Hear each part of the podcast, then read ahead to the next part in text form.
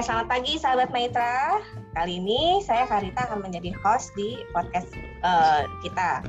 Uh, temanya adalah SMK, lanjut kuliah atau kerja. Nah, di sini telah hadir teman-teman baik saya. Ada Kak Ade Irawan, seorang apoteker, uh, kepala instalasi farmasi di RSUD Linggajati Kuningan Cirebon. Dan juga ada Om Cecep Muklis, seorang expert nih di bidang marketing farmasi. Mereka berdua ini dan juga saya adalah lulusan dari SMK Farmasi Muhammadiyah Cirebon. Dulu zaman kita namanya masih SMF ya, SMF atau Sekolah Menengah Farmasi. Oke, Kak Ade, Kak Cecep, apa kabar? Alhamdulillah, sehat. Alhamdulillah, sehat Karita. Oke, uh, makasih nih udah mau berkunjung ya ke podcastnya Maitra. Kita nanti sharing pengalaman aja ya. Sekalian nostalgia boleh ya? Ya, boleh, boleh, boleh. Boleh, boleh, boleh.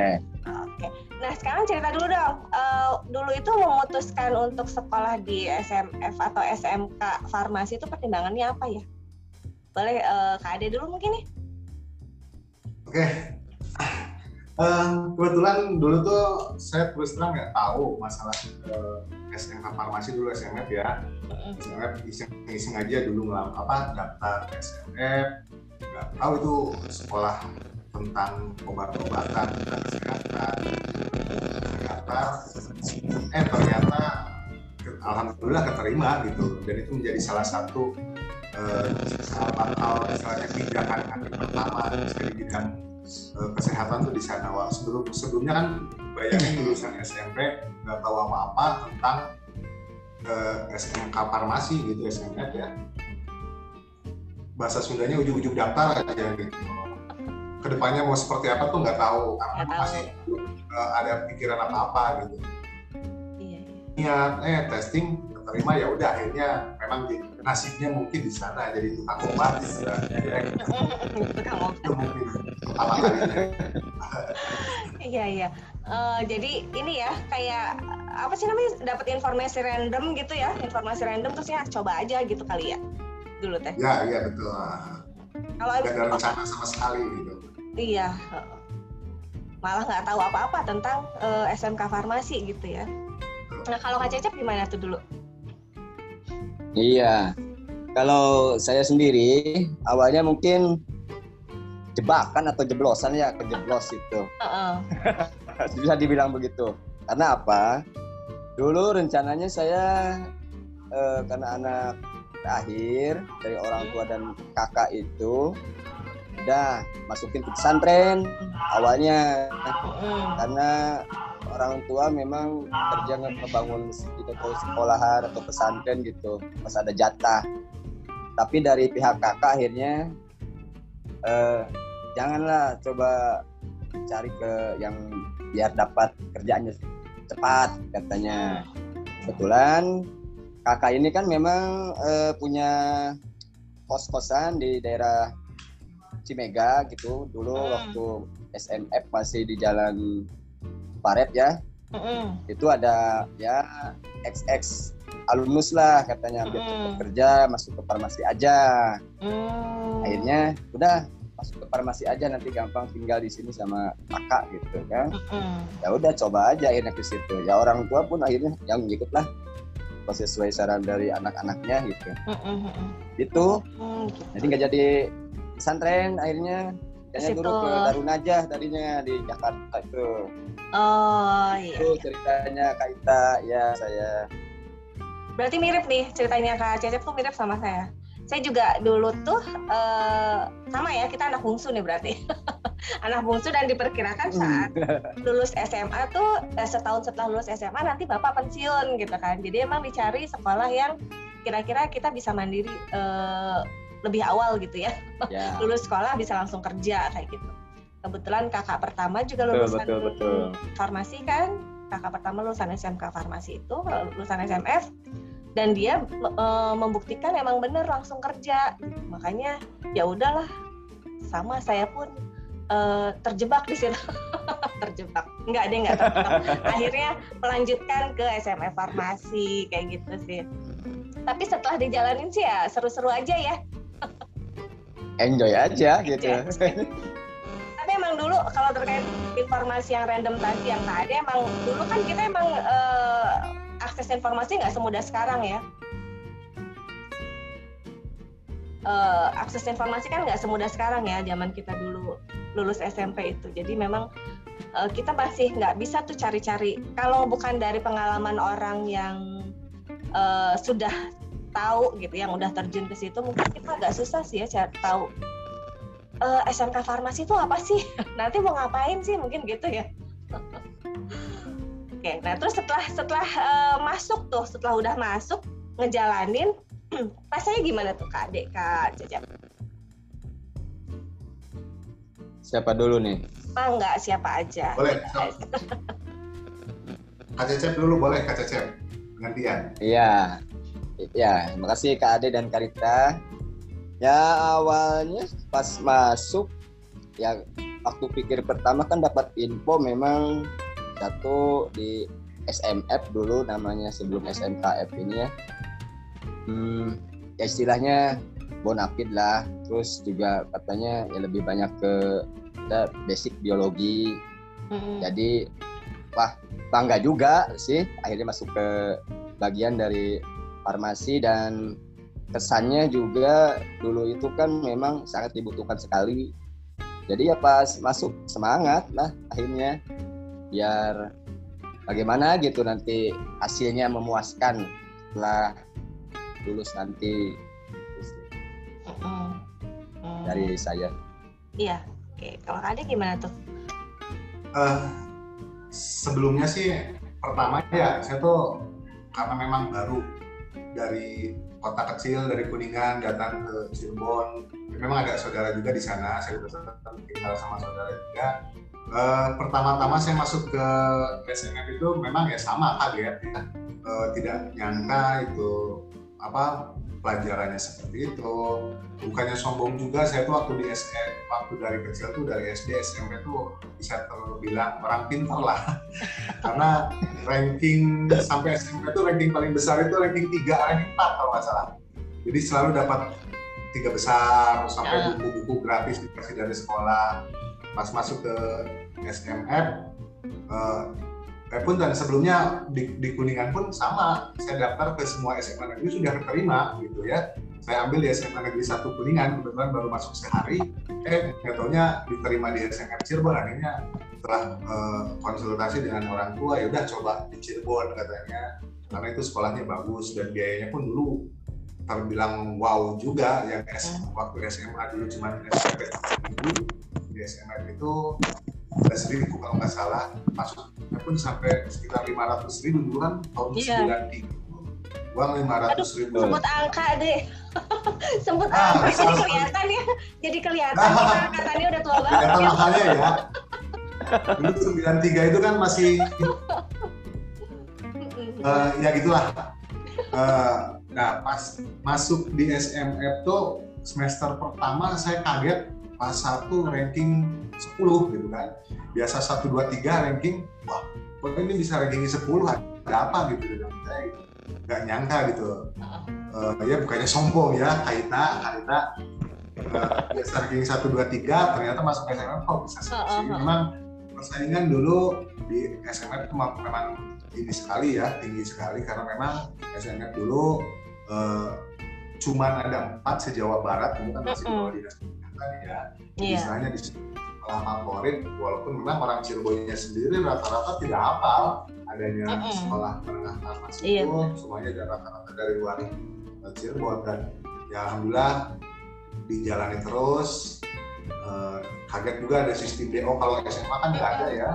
SMA kan memang ada sistem DO akhirnya eh, gimana caranya lah supaya dapat uh, nggak DO istilahnya walaupun memang uh, tadinya ranking 10 alhamdulillah pada saat kenaikan ke kelas 2 itu nggak DO dan bisa meningkat prestasi bisa ke ranking 6 gitu. Ya ada tingkatan tapi memang belum bisa tembus ke tiga besar. Yang seperti waktu zaman SD memang kaget lah adaptasi situasi yang panas di Cirebon dan sekolah yang banyak hafalan istilahnya mm praktek hafalan memang jauh sekali dengan kita bayangin dari SMP masuk ke SMK sudah disuruh mandiri kita sudah jauh dari orang tua tapi alhamdulillah setelah dijalani tiga tahun akhirnya bisa lulus juga gitu. Iya sih. dari SMF itulah memang dinikmati sih sebetulnya. Mm-mm. karena memang kita sekolahnya bilang sekolah yang apa ya beda dari SMA biasa gitu lah. Tapi inilah membentuk karakter-karakter alhamdulillah sekarang bisa terbentuk tuh memang di zamannya iya iya. Iya benar-benar. Terbentuklah di sana karakter kita bisa mandi. Uh, rata-rata seperti kekeluargaan kita juga bagus kan waktu mungkin karena ini ya ngekos bareng-bareng gitu kan ya jadi bonding ada kalau saya ngekos cuma satu tahun dulu pas tiga aja oh. ngekos ah. Oh. Kelas satu kelas dua saya tinggal di saudara. Sama saudara. Oh gitu. Kelas tiga mau ujian baru ngekos. Baru ngekos. Iya sih emang dulu kayaknya sekitar 80% kali ya uh, siswa teman-teman kita tuh seangkatan dari luar Cirebon ya. Tuh. Dari yeah. Jawa Tengah justru banyak ya. di Jawa Tengah tuh ingat banget ya siapa? Bombong dari uh, Pekalongan ya. iya. Itu emang uh, sama sih ya, saya juga ngerasain tuh namanya shock kultur ya. Yang biasanya SM, SMP tuh masih ya seneng main-main gitu ya tiba-tiba masuk ke SMK farmasi, masuk ke SMF itu yang pelajarannya banyak banget. Kita kadang suka uh, sekolah dari pagi sampai sore ya, nggak berhenti berhenti ya. Paling istirahat cuma yeah. satu jam dua jam ya. Habis belajar teori lanjut praktikum, ya Allah. uh, emang bener uh, sistem DO dulu. Nggak tahu kalau sekarang tuh masih nggak ya kayak gitu sistem DO-nya? Udah enggak kali ya? Enggak, iya. Sepertinya udah enggak deh. Oh, udah enggak. Oh iya. Jadi SMK Farmasi sekarang sudah di bawah uh, Depdiknas ya, Pendidikan Nasional. Ya, Pendidikan Nasional. Kalau kita dulu tuh masih di Dinas Kesehatan ya, di bawah Dinas Kesehatan ya. Kesehatan. Uh -uh. Terus sistem DO dan angkatan kita tuh kalau nggak salah ada dua orang yang di DO ya. Nah, satu, satu. Dua. Ada dua. Dua. dua cewek satu, cowok satu. Ya sama oh, Suharjoyo ya. Sama Jojo. Uh -uh. Nah itu juga sebenarnya kema- uh, dari aku pribadi tuh suka ngerasa apa ya dilema ya dulu tuh. Sekolahnya ngerasa berat gitu ya kayak merampas masa muda gitu.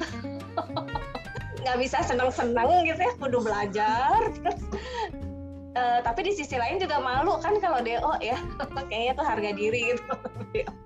Dan apa ya ngebuang waktu aja selama setahun gitu. harusnya kita udah uh, kelas 2 jadi kudu ngulang lagi kan dari kelas 1 di sekolah lain gitu.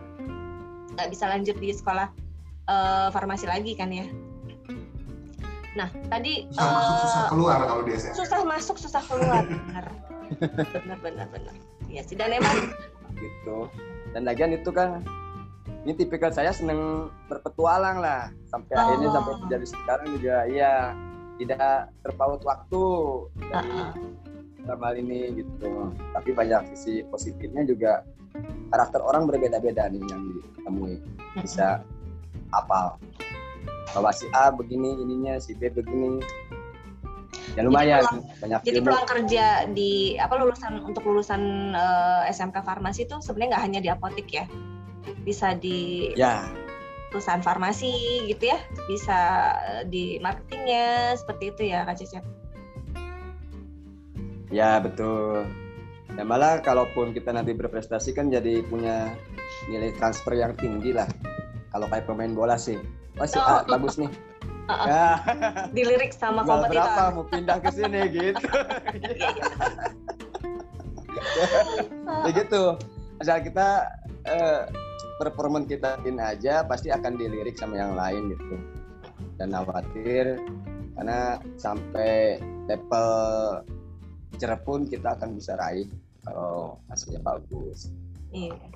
Nah, nih terakhir nih, uh, kira-kira bisa ada kesan pesan-pesan nih, pesan-pesan apa nih buat teman-teman uh, teman-teman kita yang mau lulus SMP, bukan teman-teman sih anak-anak ya, yang mau lulus SMP nih, uh, yang mau lanjutin ke SMF atau SMK farmasi, nah, pesannya apa nih dari Kak Ade sama Kak Cecep? Uh, memang ya, uh, kalau niat kita teguh, sebetulnya kalau anak yang saya rasakan tuh daripada anak SMA memang lebih baik ke kejuruan. Karena apa? Sekarang kan kejuruan juga bisa meneruskan kerja ya, meneruskan kuliah juga. Dulu kan waktu zaman kita uh, memang susah. bisa tapi dulu kan sebetulnya ada pembatasan ya nggak boleh yeah. kuliah sekarang mah sebetulnya boleh sih. Jadi dari dari SMK mau langsung kerja kayak atau kuliah boleh-boleh aja. Nah cuman keuntungannya nih kalau ke SMK itu sebetulnya kita punya skill. Ya mau SMK farmasi kayak atau SMK lain selain kita dapat ilmu kita punya skill. Bukan hanya di farmasi ya yang seperti uh, apa otomotif atau listrik atau komputer itu bagus skillnya sebetulnya SMA itu memang harus di harus di lebih diinginkan lagi sebetulnya dari program pemerintah. Karena plusnya tuh ada jadi bukan selain hanya ilmu tapi juga punya skill. Jadi ini kalau menurut saya sih buat nanti anak-anak atau anak-anak sih sebetulnya sekarang ya kalau lulusan SMP karena saya udah punya anak SMA juga gitu. Jadi buat anak-anak kalian yang mau uh, lulus SMP itu kalau menurut saya sih lebih baik ke SMK selain punya ilmu punya skill juga mau Dapat farmasi juga ya. boleh walaupun sekarang farmasi bukan bukan koordinasi kesehatan lagi ya ini mungkin menjadi PR juga Eh, nanti karena SMA sekarang SMA farmasi sudah banyak tapi menurut aturan yang baru kan sudah bukan sebagai tenaga kesehatan seperti kita dulu ya lulus oh. SMF itu menjadi tenaga kesehatan nah, kalau yang sekarang itu uh, yang dari SMA farmasi itu memang wajib nantinya kuliah lagi itu yang menjadi masalah ya oh, nah, kalau menjadi tenaga kesehatan minimal sekarang harus D3 farmasi Nah, tapi yeah. kalau hanya untuk sekedar ikut ngebantu-bantu kerja sih, bukan sebagai tenaga kesehatan, masih bisa. Gitu. Jadi asisten ya, jadi asisten tenaga ya, kesehatan. Tenaga kesehatan. Nantinya menjadi asisten tenaga kesehatan. Di pabrik juga skillnya masih dibutuhkan di industri-industri farmasi, tapi memang bukan sebagai tenaga kesehatan kalau lulusan SMK farmasi. Nah, tapi tetap skillnya punya. Punya. Jadi dibandingkan dengan anak SMA, ada skill yang tidak dimiliki oleh anak SMA. Itu mungkin Karita dari oh, saya sih sarannya. Masuk SMK aja nggak apa-apa. Keren kok SMK. Iya, oke. Okay. Makasih Kak Ade. Kalau dari Kak Cecep gimana nih pesannya? Halo, kalau dari Ya setuju. Tadi yang udah di mm -mm. udah disampaikan ke Ade ya apa ya yang saya rasakan sendiri juga saya malah sarankan ke anak-anak ya anak saya maksudnya pribadi hmm. gitu. Coba aja ya kalau memang sekarang zaman harus punya tampilan atau keahlian masuk aja ke SMK tapi ya namanya pilihan ya. Anak-anak juga sekarang udah ah punya pandangan sendiri gitu. Padahal tadi dari saya sih ya silahkan aja SMK ya punya keahlian sendiri nanti bisa langsung mendapatkan kerjaan atau apa. Tapi ya saya balikin lagi akhirnya ya ya salah satunya saya pengen anak saya yang perempuan nih pengen kayak Kak Ita katanya masuk kuliahnya ke psikologi yang satu ya, alhamdulillah ya. udah ke terima di kimia kemudian eh, SNPTN dapat kimia alhamdulillah umum ya alhamdulillah walaupun agak jauh gitu di di uh. Universitas Negeri Malang di sana UPI Malang gitu sih yeah. SMA memang ya jadi ini utama juga kalau yang punya tujuan langsung kerja. Ya. Oke, uh, ya, memang uh, kesempatan apa untuk melanjutkan kuliah tadi seperti yang Kak Ade bilang untuk anak-anak lulusan SMK jadi lebih terbatas ya pilihan-pilihan jurusannya gitu ya. Sebenarnya uh, itu mungkin untuk menjaga keselarasan gitu ya.